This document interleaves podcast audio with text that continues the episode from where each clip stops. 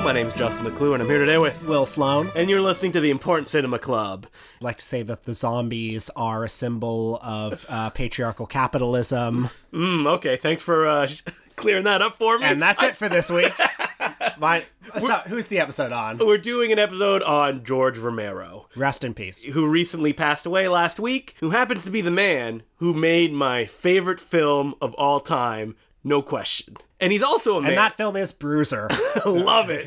Is who? What is identity? You don't know, but Bruiser is going to explore those questions. Yeah. But that brings up a good point that George Romero gets talked a lot about in the context of Night of the Living Dead, Dawn of the Dead, and Day of the Dead. Everything else is just kind of, you know, the other movies people watch. And I have to admit that uh, for most of my life, that's kind of been my attitude around him, which I know is wrong, but I'm mostly unfamiliar with his non zombie movies, even though his zombie movies have always been very important to me. The thing about George Romero is that he never really had a chance to penetrate mainstream filmmaking in the way that you would have thought he would have, having made Night and Dawn and Day of the Dead. He was always an independent figure in everything that he did. And a very regional figure, too. Uh, So many of his early to mid period movies are very Pennsylvania centric movies. So many of his late period movies are very Toronto centric movies. There are some studio movies in between there, but um, they are on the low end of reputability for the studio system. So George Romero started his career uh, doing commercials and industrials, creating a kind of commune around creating this kind of art. And they always wanted to make movies. And the first movie that they ended up making was Night of the Living Dead. That was not their first choice. George Romero was actually shopping around a Bergman esque art house drama about a young man going through, I believe, a plague riddled countryside looking for love. This seems to be the case of so many of these guys, like Wes Craven, John Carpenter. They had aspirations to make quote unquote real movies, uh, and they got into horror as a stepping stone, and then they sta had to stay in horror for the rest of their career. Well, Night of the Living Dead was a movie that came together in a way that George Romero almost didn't direct it because he and his gang of pals said they were going to collectively direct it mm. and do it together. But, you know, George Romero ended up taking the reins and it did become his picture. Um, you can read about the making of Night of Living Dead in like a thousand books. There's multiple feature length documentaries on it. And you know the movie. It's a classic. There's no doubt about that. What's your relationship to it? It was a movie that my dad talked about endlessly. My dad is not much of a cinephile. He likes movies if they come on. He'll enjoy them, he'll laugh, he'll forget about them. But Night of Living Dead is one that he kept bringing up and going, When I was a kid, I saw it in Toronto at a theater that's now long defunct. And he said that it scared him so much, and then he had to bike home past a graveyard, and it just terrified him. Obviously, enough to keep bringing it up to me. So when we got a DVD player, one of the first discs he bought was one of those uh, bootleg Night of the Living De- Dead ones. I believe from the company Madacy. That's it right. not? Yeah, I had gold the ver- trim. I had the same one, Hollywood Classics collection. And I remember watching it and going, huh, that's not as crazy as my dad made it out to be. Mostly because I'm a teenager and it's in black and white and it's not this nightmare that he kind of explained to me so many times. Well, I was 10 years old when I first saw it on the Madacy DVD, and I was actually a little relieved at the end that I wasn't as scared as I was worried was worried that it might be, but I was deeply impressed by the film. Mm-hmm. And, you know, the the ending is a real punch in the gut.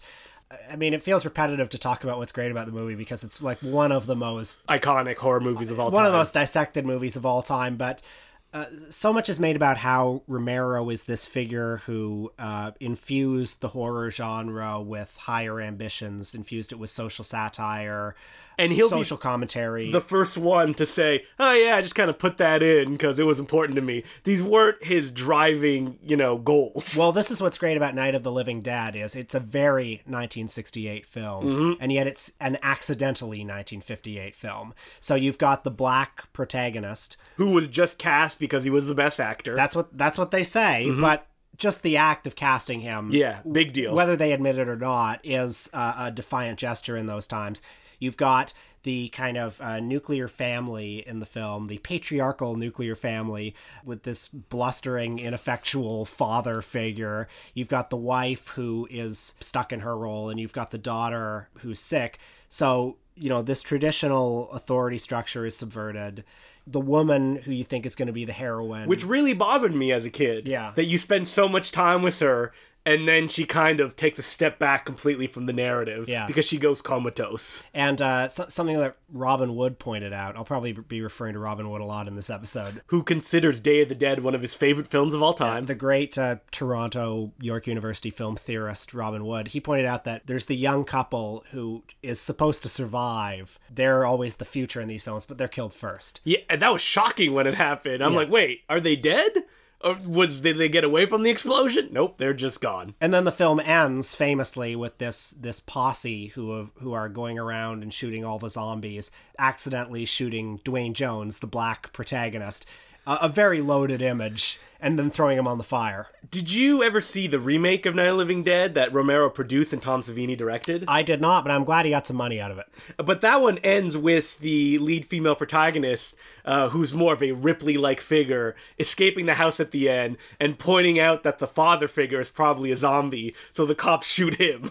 I mean, I mean that's nice. yeah, uh, I mean, it's a fine film. Uh, there's actually been a million remakes of Night of the Living Dead because, as we pointed out at the beginning, it's kind of weirdly in the public domain, but not really. Well, because Romero didn't bother to put a copyright notice. Well, supposedly the way that it went was they had a different title. The distributor cut that ti- cut the title card, which had the copyright notice, and then because of that, it ended up going into the public domain. I'm sure there's a lot of little intricacies that I'm missing, and it also feels like everybody kind of accepted it was in the public domain. So Romero and the people who made it just had to throw their hands up eventually and go, "Well, I guess this is it." Did you ever see the notorious 30th anniversary edition? I did not. That was the one that was spearheaded by John Russo, one of the writers of Night of Living Dead, wasn't it? Yeah, that's right. And it came out in 1999, and uh, Russo and a couple of other people took the movie and cut out some scenes and just filmed 20 or 30 minutes of new footage and then re edited the film and put on a new score in a com- an, an exercise of complete pointlessness. Well, the reason that they did it was that they would have copyright over that film. Right. And I still see that version in, you know, dollar DVD bins. I, I actually never saw it because I read about what it was, and I went, "Ooh, I don't want that version of the DVD." I rented it once out of curiosity, and of course, it's just Garbage. appalling. Yeah. Uh, I, I remember that um, uh, the great Harry Knowles, uh, godfather of the podcast, baby, uh, Harry Knowles did this really angry review at the time who said like anybody who leaves a comment defending this movie is banned from Ain't It Cool News. Oh no! yeah. Did you ever read Roger Ebert's review of Night of the Living Dead? I did. Where basically he's reacting with horror to the fact that kids are watching it in the audience. he wrote it for Reader's Digest. you know, the pinnacle of uh, film criticism. And the the opening paragraph is something like, "It's it had been a while since I'd been to see a horror movie, so I thought I'd go slum it at the local grindhouse or something like oh, that." Oh, Roger Ebert. And, but he, when he published this review on his website, he has he has this paragraph at the beginning where he says. Uh, this review was a review of the audience more than the film. I actually admire the film and have seen it several times since. Oh yeah, you can say that now, Roger. yeah. So, your favorite movie of all time Yes. is Dawn of the Dead. Yes. What is it about that film? Uh, it's multiple things. I should explain at first how it made such an impact on me, which was I was at the video store, Rogers Video, uh, wandering around their cult section, and my dad said what he always says. He goes, "Take your time to pick a movie." Two minutes later, he comes back and goes, "Why haven't you picked a movie yet? Just pick anything. We're getting out of here." so I looked over at the cover of a weird pasty-faced man slowly getting up out of bed. It said "Dawn of the Dead." I went, "Oh." That's a sequel to Night of the Living Dead. I, you know what? I'm gonna check it out. Picked it up. As we did at the time, my entire family watched the movie. Oh, man. It ended, and my dad went, "Huh, that was weird." Got up, went on with his day. I just sat there thinking and going, "Man, that was great. I'm gonna." I, I, I want to look more into this. So I sat down on the computer, did something I never did before, which is I did research on a movie. Wow. Which ended up at zombiekeeper.com. I think I went to bed at 4 a.m. that night. This is like your Batman Begins. yes, it is. and just going at zombiekeeper.com, which unfortunately doesn't exist anymore, and they actually had like a top 20 movies you should see, horror movies. And I remember being fascinated by Peter Jackson's Dead Alive. So the next day I went, Dad, can I have one of those Rogers coupons in the booklet we buy every year? Do we have a free movie this month? He went, Sure, yeah. Went to Rogers, picked up Dead Alive, and when they looked at the copy, it had that panther with the R on it. Mm. And they went, How old are you? And I picked a random date out of my head, and they went, Okay, yeah, you're old enough. And I'm like, Whoo! and that was the first time I lied about my age, and the first time that I consciously went to go get a movie on my own. And it was sealed after that. Wow. And that does sound like I'm speaking from a point of nostalgia because the movie made such an impact, but I have watched it over and over and over again since then. And I think what Dawn of the Dead so does so perfectly is that it has all that social commentary. It takes time for character work. It's over two hours in Yeah. its uh, theatrical Uh, version. This version that I saw this week was the two and a half hour extended cut. oh, so you watched the one with no goblin score then? Uh, it had, I think, like a couple of moments of goblin Yeah. score in it, but otherwise it was mostly library music. Yeah, which George Romero loves, and it also Some ha- of the same library music as Monty Python and the Holy Grail, in fact. Yeah. Anyway, And what George Romero does in the film is not only create this crazy world and, you know, do all this, hey, did you know that we're just zombies when we go to the mall? It's also filled with fun comic book action. So it does all the stuff that I love about movies in, I'm going to say a compact form, even though, like I said, it's over 120 minutes, mm-hmm. but that it just delivers. Mm-hmm. Like there's looking at Dawn of the Dead in its theatrical version, the one that I fell in love with, there's not much I would change because it all is of a piece.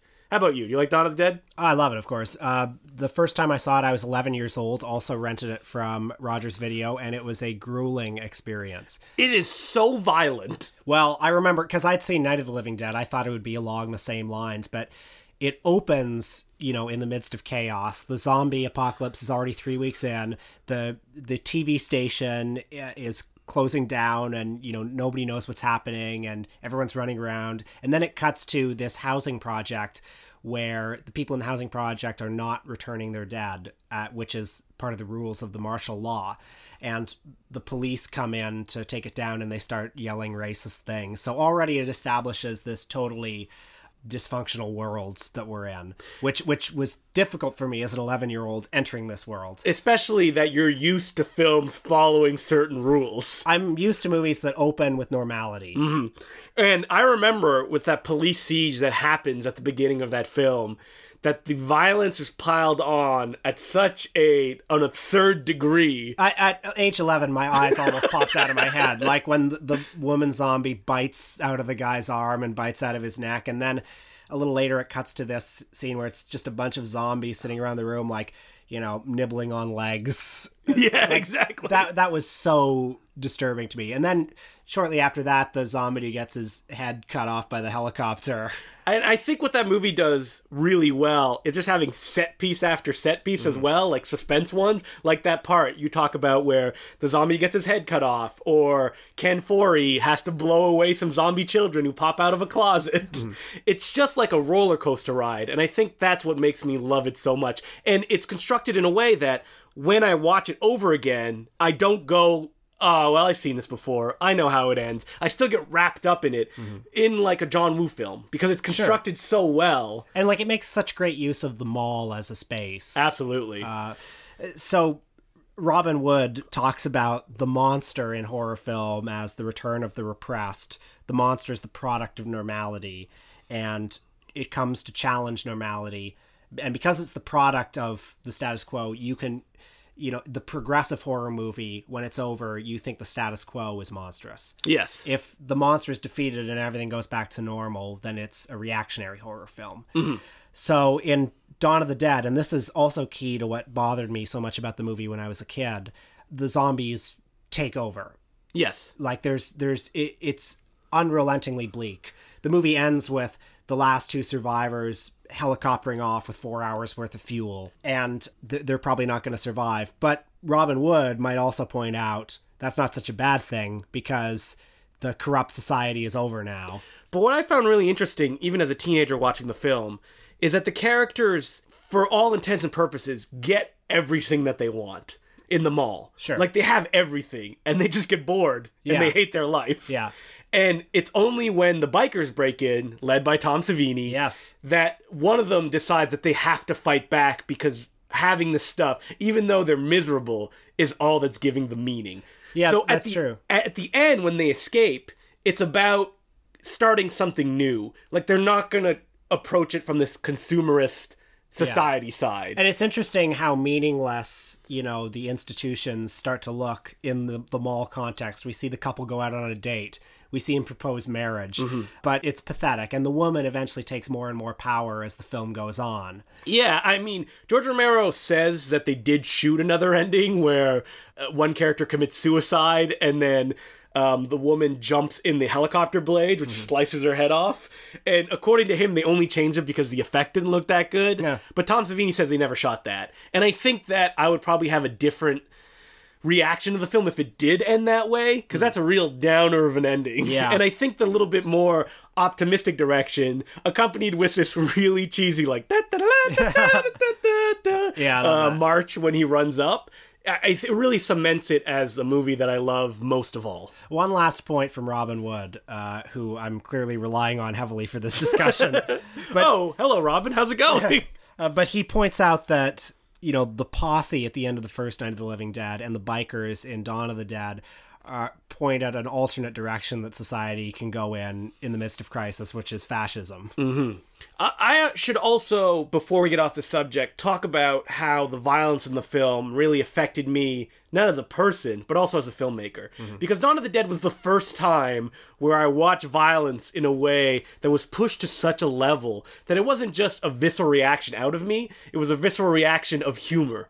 Like it was mm. cartoony. Mm. George Romero supposedly actually coined the term splat stick while making the film, and it's the first time that I went, whoa, this is so over the top that my only reaction is to laugh at it. And it's something that I've kind of taken and implemented in my own filmmaking from then on. Hmm.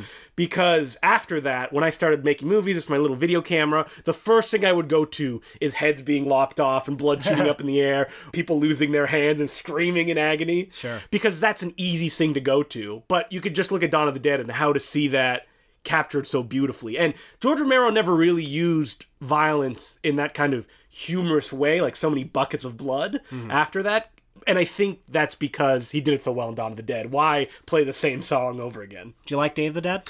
I love Day of the Dead. Uh, I can understand It's why, a pricklier film. why people go, "Oh, I like Day of the Dead the most." Mostly because it's like the underdog of the family. Yeah. it was pretty critically um, reviled when it came out. I think that now it's considered a classic. Like, I, there's no argument there. Yeah. it's a more talky film, but it's also a more claustrophobic film, and I think both of those things work well together. It has the best zombie effects I think ever. Mm-hmm. Ever, frankly. no, yeah, no, no contest. Uh, I like how as the Living Dead movies went on, George Romero becomes interested in the evolution of the zombies. which is something that like real hardcore fans hate with zombies. But Romero himself said, "There, where else can I go with this?" Yeah. And you know, Day of the Dead coming in 1985 in the middle of the Reagan era. You know, uh, you know where I'm going. It's so Mm-hmm. Familiar. But uh, this uh, searing indictment of military culture, which in this context, you've got the military. You know what, 50 feet below the earth, Yeah. trying to maintain whatever authority it still has, maintain these hierarchies. That, Yeah. That when it, it can't exist anymore Yeah, because it's gone. yeah, it's it's ridiculous, and I know a lot of people had problems with Joseph Pilato's performance. I love Joseph Pilato performance in this movie. I love it, but and this is my very last reference to Robin Wood. As he pointed out, is his version of masculinity really any more cartoonish than Sylvester Stallone's? no, he- Yeah. it- it's not. Yeah. and I think that something that we should point out about these zombie films and most of George Romero's cinema is that they are films populated by actors who almost never acted again. Yeah. in like lead roles. Like if other than Ken Foree, who went off to have his own little career. because most of them aren't that good. no, and I think Duane Jones is good. Duane Jones is very good. Yeah. And I think that that's just the aesthetic that Romero likes, which is casting kind of unknowns in film Mm-hmm. that give him this rougher shod quality, which you could also say that his filmmaking is like that. Like Mm. George Romero was always an indie guy from the beginning to pretty much the end of his career. And Day of the Dead is actually a reaction to the first script that he wrote was this big giant epic with people training zombies and there was a big um, truck called dead reckoning that actually showed up in land of the dead and the studio said we will give you this money but you have to deliver an r rating And George Romero went, There's n- absolutely no way that I can do that. Dawn of the Dead was was released unrated in cinemas, not even an X or anything like that, because they know that it just couldn't go out. And so Day of the Dead, why it's so small and compact is because he had to get a lot less money to make a movie with the same themes, eh, but he could put as much violence as he wanted in it. So the year is 2005. You hear that George Romero is back making another zombie movie. Holy shit, I'm excited. How excited, yeah. I'm so excited. I saw the movie. If I'm not mistaken, me and my friends had just graduated high school. And we were on a trip in Toronto. Uh, we went to the Pacific Mall, we went camping, we went to a bunch of places. And I said, We have to go see Land of the Dead. We have to find a cinema. They're like, Okay, uh, y- you know, you've shown us all the clips from the movies. We watched Dawn of the Dead 30 times with you. So, yeah, we're going to go. I think we went to Mississauga in a theater. I finally found one and we watched it. And I went, eh.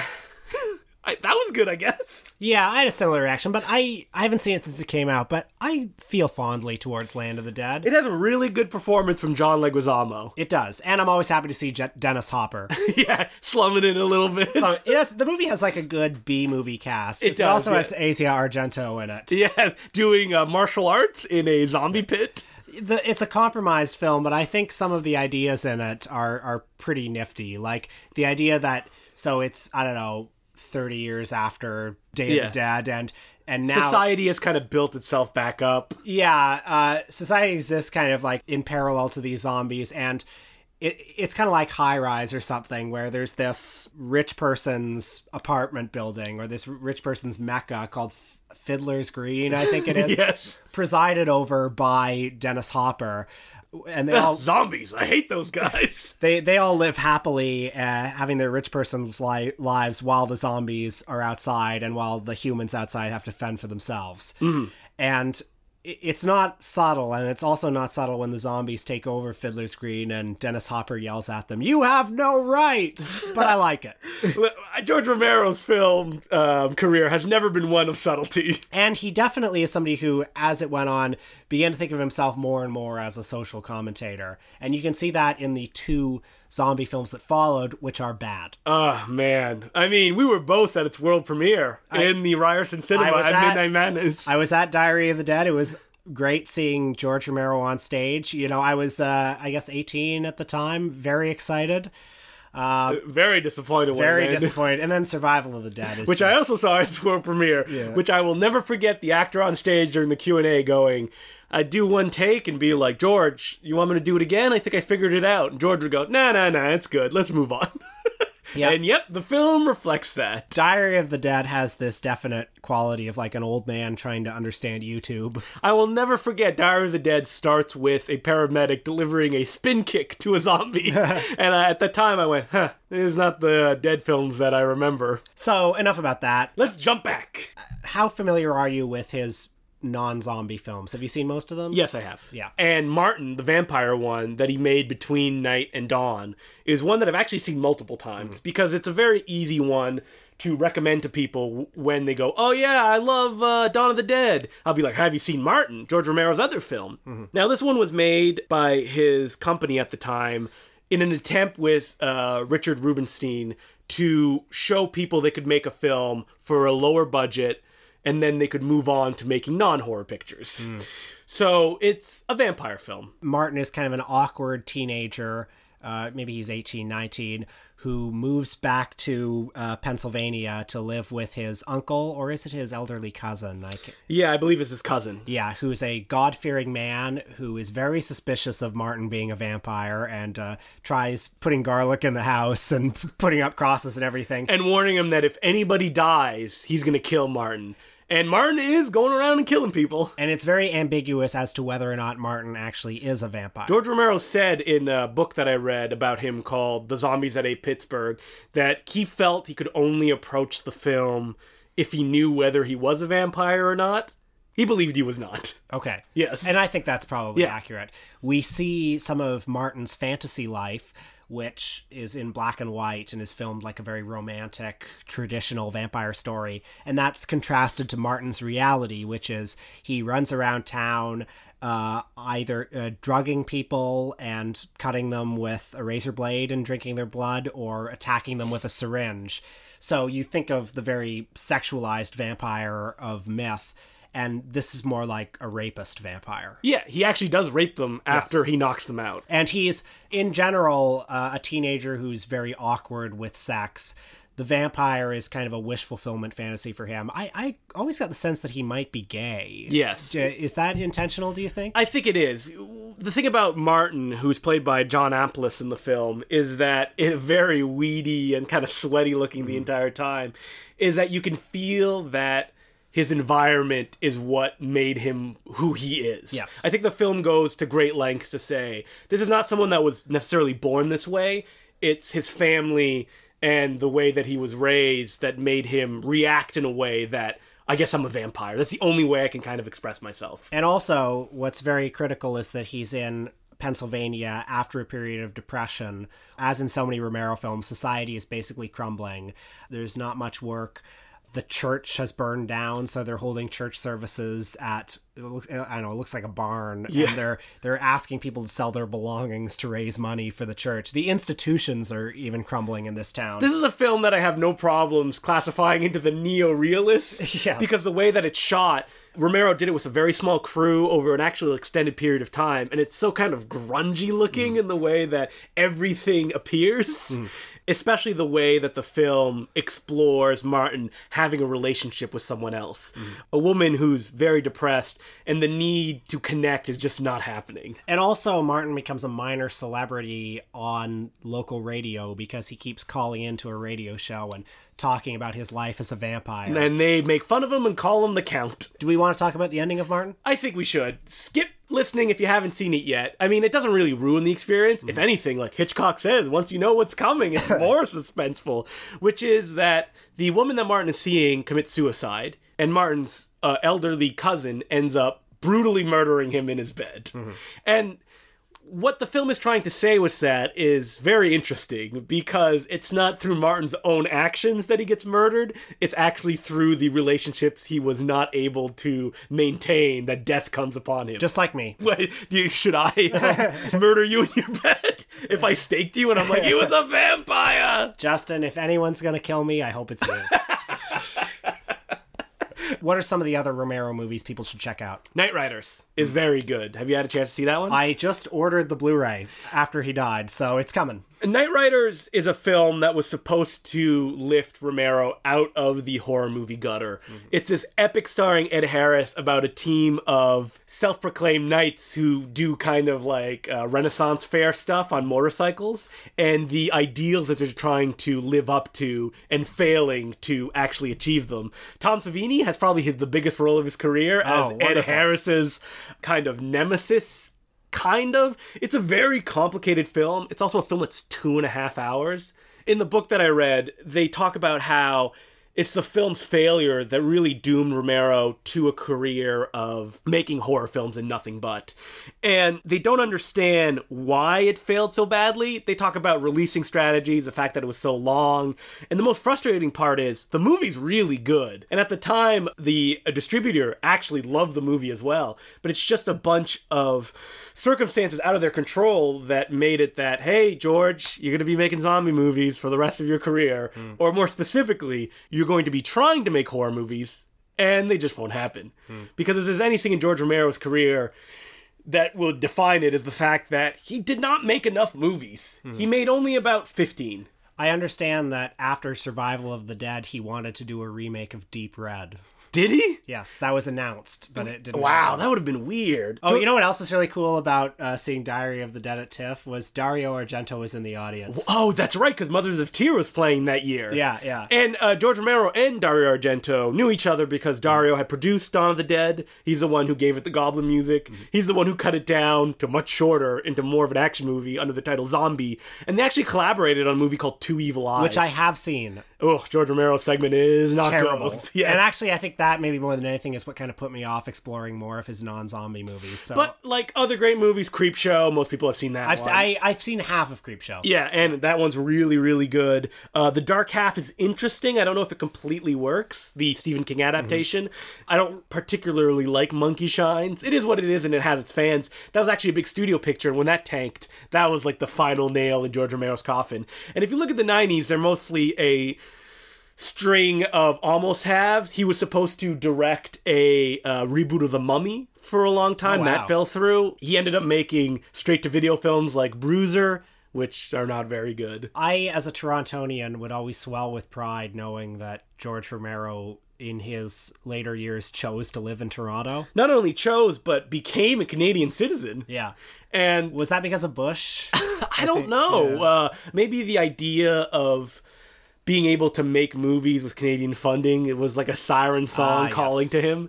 I don't understand why he didn't get to make more movies. Like, was he too prickly? Was he difficult? He's always a filmmaker who said that he wanted to do things independently. Probably not enough of the movies were profitable. Yeah, to the point that there's a funny story that he was taking a meeting about a movie with an agent, and the agent kept answering his phone during the meeting, mm. and George Romero just got up after the third ring and went, "All right, I'm out of here. See ya." and I, that's a man that sticks by his convictions, which is very admirable. And he has like three, no doubt, classics under his belt. So, and he's considered one of the horror directors of all time, like him, John Carpenter, David Cronenberg. Yeah. Well, Universal let him make Land of the Dead. And that movie was not as financially profitable as they thought it was going to be, so it stalled his career once again. So, rest in peace, George Romero. I will continue to watch Dawn of the Dead and all your movies over and over and over again. George, wherever you are, I will watch Knightriders. yes, and you will enjoy it. Yes. Because you'll feel bad if you don't like it, right? The man just passed away. Yeah. All right, so it's letters time. it's letter time. It's letter time. Why do I always say it like that? I just open it up right to you. This letter is from Ray Hammonds, and the subject line is How do you watch? It goes As someone who consumes a ton of cinema my, my uh, from a keyhole. because you know keyholes are for peeping. oh, deep cut reference. As someone who consumes a ton of cinema myself, I'm often curious about not just what other cinephiles are watching, but how they watch. Seeing a movie in theaters is self explanatory, but how do you guys watch movies at home? Do you follow a routine or regimen? Darken the room, power off cell phone? I do 50 push ups. I can only watch movies as if I got a sweat going. I feel a burn. Or is it more of a case by case basis? It's fine to fold laundry or vacuum during Larry, the Cable Guy's witless protection. but does peeping at Carlos Reygadas or Olivier Assayas blind spot warrant a more concentrated effort? Yes. Where do you draw the line or delineate between what's worthy of your utmost focus and what's not? Do you hold value in watching a film in one sitting, or accept that sometimes you'll be seeing it in chunks due to real life getting in the way? Thanks for the weekly entertainment, guys. And that's Brian Hammonds. Thank you very much for your letter. Will, you're a man who sits back, tying yourself to the couch to watch it in the utmost condition, right? um, let me see. I try not to watch movies for the first time at least when I'm like doing laundry or, Yes. or doing or doing my dishes. I try to even even if it's uh, witless protection, which I have not seen.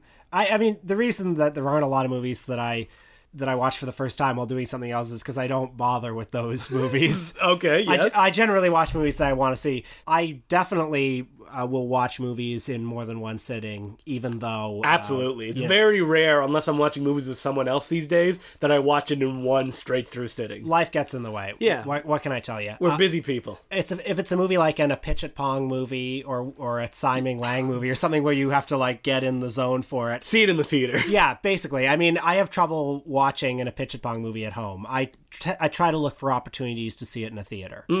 I think that's very important to be enveloped by it and not distracted. Because when you're at home, it's so easy to be distracted by stuff. Yes. The feeling that, huh, something better could be going on, even if you're watching a classic film.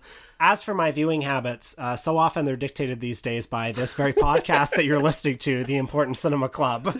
I watch a lot of movies on my computer. It's just easy for me to do it, mostly because my partner does all of her work in the living room, which is where the TV is. I can't watch movies on my laptop. Why not? I just get too distracted. Can't do Oh, it. I have a big screen on my computer, and You've got a desktop computer. yeah, and just don't like have any other windows open because the second that happens, you're lost. I can't. You can't do I it? I can't resist it. yeah, you're It's like, impossible. What if somebody liked one of my tweets? Yeah, I want that. I want that validation. Uh, so what it boils down to is basically try to go see it in theaters if you can. If not, and it's an important movie that you're really looking forward to and want to watch, just try to put the stuff away. Or What- better yet, just don't see movies that are shit. because I was starting to think, well, yeah, theaters are good, but man, theaters are expensive. not on Tuesdays. Not Five Tu- dollars at the Rainbow Cinema. Tuesday is when I see most major Hollywood movies. Yep, that's when I see mine too. Yeah. What did I see this week? Oh, yeah, I saw uh, Spider Man Homecoming Mm-hmm. on Tuesday. Gotta say, kind of liked it. Whoa! Yeah. yeah, I thought it was fun. How was Michael Keaton? He's great. Ah, we could have saved this for the end of the episode. Oh, okay. We'll talk about something else. So people can write us at importantcinemaclubpodcast at gmail.com. And as per usual, we have a Patreon episode this week. It's on the Simpsons movie. 10th anniversary, baby. Which will uh, send me a message as a joke, and I said, "Nope, it's too late. We're talking about it." But for people that are not Patreon subscribers, we're putting on a contest right now. We are. So for people that are currently subscribed or will subscribe, uh, probably before the end of the month, so August first, you could win a prize, three prizes actually, Whoa. and that like you could My win one- hand in marriage. one of them. you don't win all three. So they go a copy of what I've been calling uh, Monsters with a Movie Camera, which is a recut and resubtitled film that I made based on a Kamen Rider movie that played in theaters a year ago. Uh, yes, I saw this this film at the Royal when you showed it. Yeah. And as Will said, it's my Chungking Express. because because Justin has spent two years or perhaps even more working on this film Impossible Horror, and like Wong Kar Wai making Ashes of Time, he needed to dust the cobwebs out of his head, refresh himself with a with a quick, eat, dirty movie. Yes, and that's what that film is. It's never been released on DVD before, and uh, one lucky person is going to get a DVD copy of this film with commentary between me and Will. Uh, really? Yes, that's right. Remember I talked about that ages ago. okay. All right. Listen, there's tons of surprises I'm, this I'm episode. learning about this for the first time. But yes, I will record a commentary track. I will also be uh, giving away as a prize the five, probably six issues of the Laser Blast Film Society zine. It's a screening series I do in Toronto. Every now and then I make a zine uh, about the film that we're showing. Uh, Will has written for it. Yes, I have. um, there's issues about stuff like Wong Jing or Tsui Hark. And they're not available anywhere. You can't buy them online. And one winner will get all six copies of that. Mm-hmm. And finally, the big one. I will be mailing out a pack of Batman Forever trading cards. Unopened.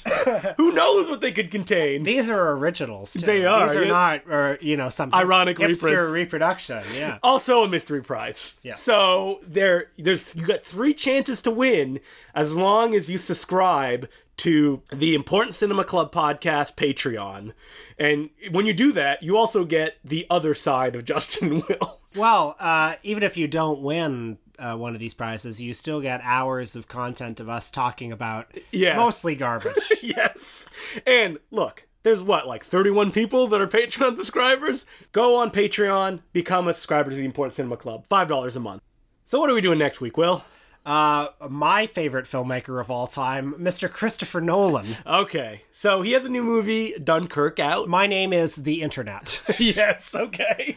And um because we want those hits desperately. Yeah. We're gonna do an episode on him. it's because it's now or never, really. Yeah, you know. like we're never gonna do an episode of Christopher Nolan. Yeah.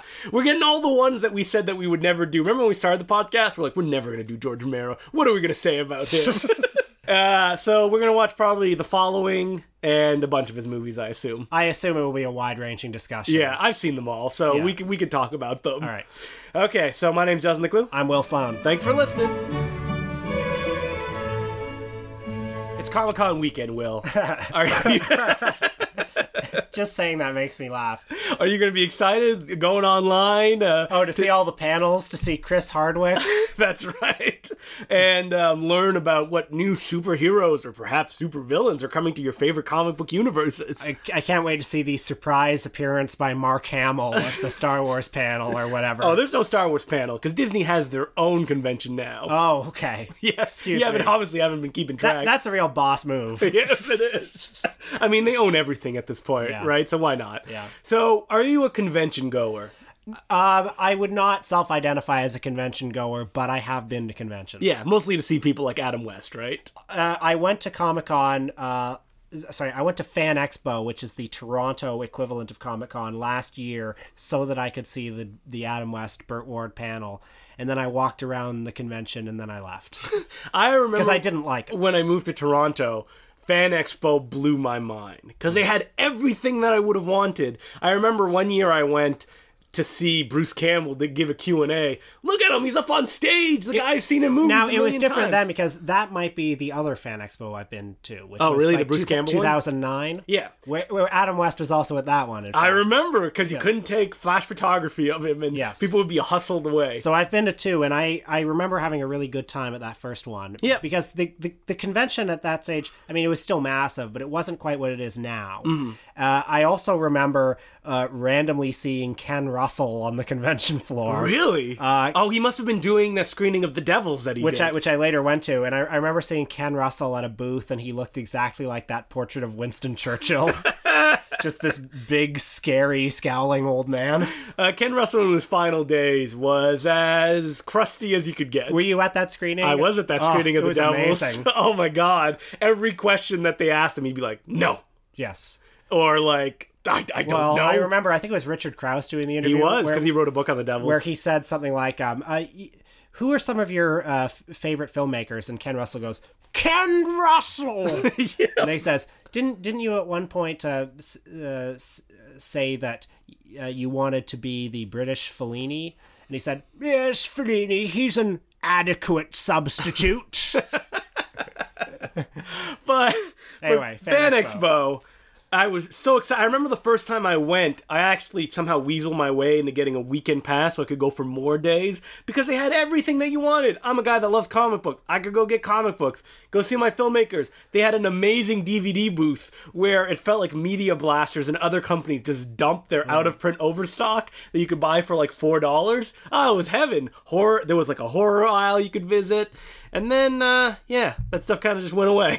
Well, I don't know. Uh, The problem when I was there last year, uh, I thought it was a little boring seeing all these booths that were just kind of the same sort of stuff, which is like a vintage looking T-shirt with Beetlejuice on it, or Yeah, something. that's right. Or all of these, you know, big studio booths for like Game of Thrones or Yeah. whatever, and and like I don't like this this feeling you get where it's like fa- fan culture is this niche culture, but it's all but it's like Spider-Man. It's the most popular stuff in the world. Well, I like the idea of a convention floor to go discover stuff that like you wouldn't have found any other way. Yes. I remember like the first few times I went, I would go down Artist Alley, which is where all the independent artists uh, are. And I would do the mistake of making eye contact with them and then feeling bad and buying like a pile of books for them from them. I hate that. That's I- why I never go to those areas. I remember that uh, friend of the podcast, Andrew Barr, had a booth, and I had bought like five of his comic books just because I made eye contact with him. and he's now, now here he is. yeah, he did of the cover for. Teddy Bomb. Yeah. So it's good, actually. You should maybe you should make eye contact with more. Artists. Yeah, maybe. And before we go, I just wanted to let people know that I did receive an email from a loyal listener asking about the Teddy Bomb Blu-ray and the fact that the shipping was incredibly high. And I didn't know this was the case, so what I did was I went and fixed it. It's now half of what it used to be. In Canada and the United States, it should be probably around $10. And the Blu-ray is now $15. So it'll cost you about 25 bucks to get a copy of it. And if you write in the notes of your order that you're an important Cinema Club listener, I will toss in uh, something a little bit special. You can buy that Blu-ray at teddybomb.com and just do it now while we're having this super summer sale if you ever meant to watch it at some point in time, which you should because it's amazing.